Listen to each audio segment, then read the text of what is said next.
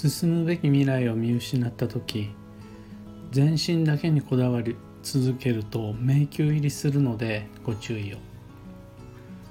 おはようございます。有限会社西企画西俊久です。発行から20年累計8万部の運をデザインする手帳有機暦を群馬県富岡市にて制作しています。有機暦2024は現在販売中。販売店とウェブショップそしてメールオーダーの方法は放送内容欄のリンク先にてご確認ください。でこのラジオ「聞く暦」では毎朝10分の暦レッスンをお届けしています。今朝は「進むべき未来を見失った時の対処方法」というテーマでお話を。自分を見失ってしまった時またどうしていいか分かんなくなっちゃった時あとはこれから先の未来を信じられなくなってしまった時僕たちは迷うでしょう。どっちへ進んだらいいのか。どう進んだらいいのか。で悩んで頭を抱えて停滞していきます。それがさらなる迷いを生んでラビリンスに突入していきます。気づいたら右も左も全然わからない場所でここはどこ私は誰状態で迷える子羊の完成です。ただ道に迷う人って大体知らない道をまるで知ってるかのようにずんずん立ち止まらず進むものでしょう。知らないんだから立ち止まって周りの人に道聞いたりナビを入れ直したりスマホで検索したりすればいいのにあれなんかちょっと分かんなくなってきたなって気づいて不安になってからもしばらくは自力で何とかしようって進み続けようとするでしょう。何かこう前進をしないことが罪なような感じでもしくはもうこっからここまで来たら後戻りできないみたいな妙なプレッシャーを自分にかけてどんどんどんどん迷う方向へとドツボにはまっていくものでしょう。だから迷うことになるわけです。もうその時にはさすがに元来た道を戻るのも難しくなってきていて。なんでそんな風になっちゃうのかな？どうしてこうそう非効率的なことに僕たちはなってしまうのかな？というのを勝手ながらいろいろ考えてみたんですがまあ大体5つぐらい理由が思いつきまして。1つ目はまあなんとかなると思ってる。道は必ずつながってるとかなんとか言いながらどっかで何とかな思ってるんだろうななんとかなると思ってるんだろうなと。根拠のない自信で前に突き進んでいく。だから迷うっていう。あとはそもそも自分が迷っていることに気づいていない場合もある。無意識で迷える子羊になっちゃってる。自分を見失ってしまっている。っていう時もあると思います。あとはありがちなのが私は迷ってなんかいない。この道が正しいんだと頑固一徹で決め決めつけているパターン。心のどっかでは分かってるんでしょうけどね。もうそれを認めずかたくなに認めずこうまっすぐ行っちゃうっていうパターン。あとはもう変なプライドが邪魔をして自分が迷っていることを隠そうとする。あの迷ってるんですけど迷ってる自分を隠そうとする。その結果迷い続けちゃうっていうパターンもあると思うんです。これプライドパターンですよね。あとは何らかの特殊なリスクを抱えていてもう自転車操業式に立ち止まるわけにいかないってなっちゃってる。本当はね立ち止まれるんですけどもう行くしかないっていう状況になっちゃってる。そうして自分を見失い損ない続けちゃうっていう人もいると思います。それだといつまでたってもラビリンスから抜け出せないわけです。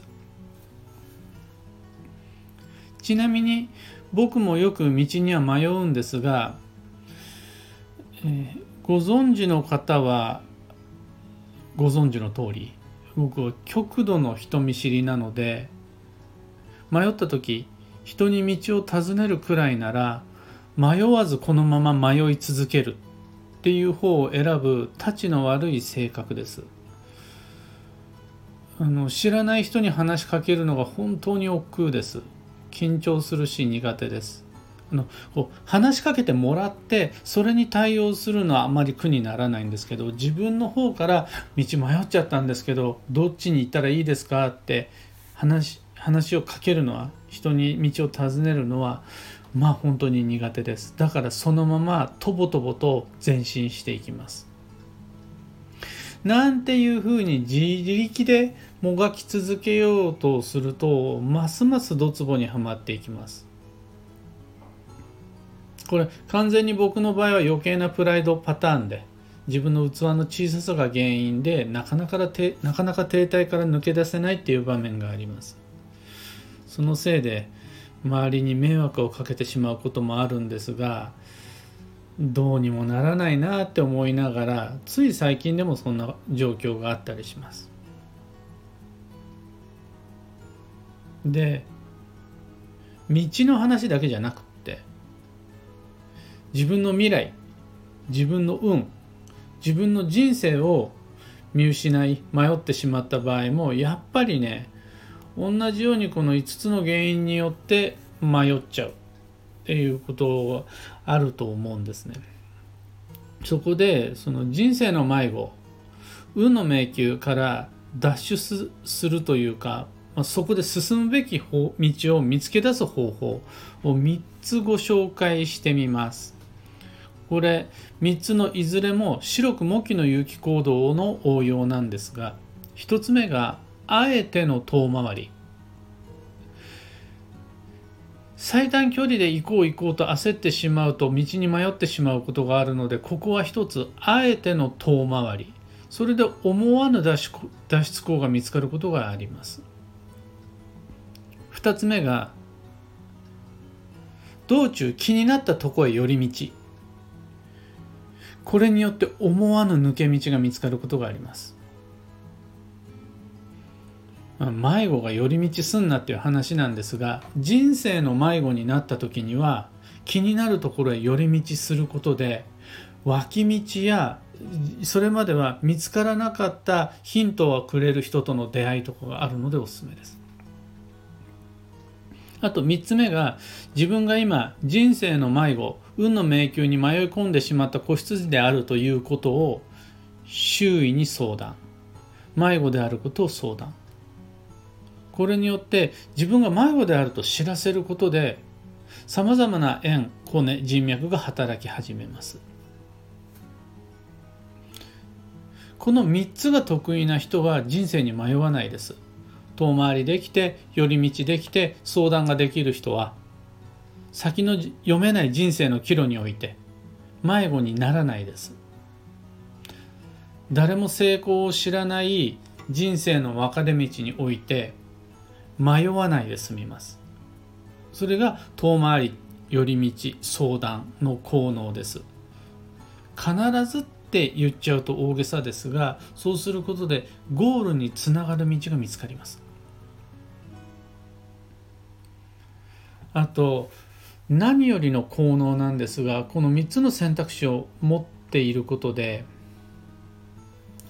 とにかく前進って自分にプレッシャーかけて無理やり強引に進もうとする。そんな迷子の典型的パターンを避けることもできます。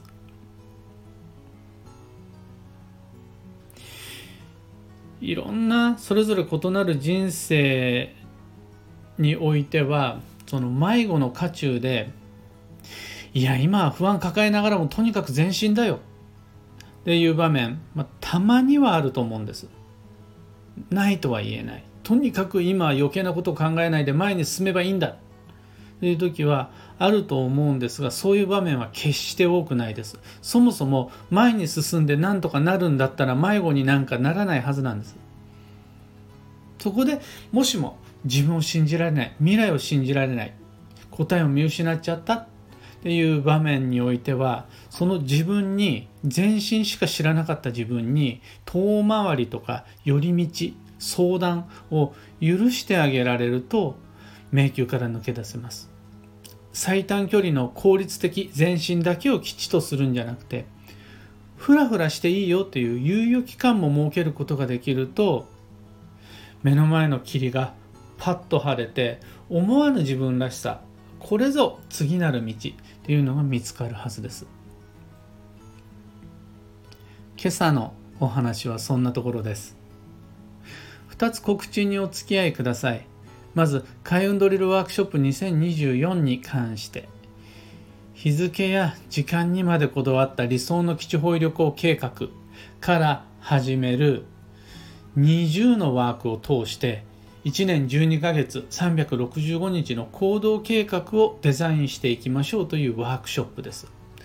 運勢紹介のセミナーではないしまた暦の読み方をご紹介する勉強会でもないです。行動計画をデザインするワークショップそれが開運ドリルワークショップです。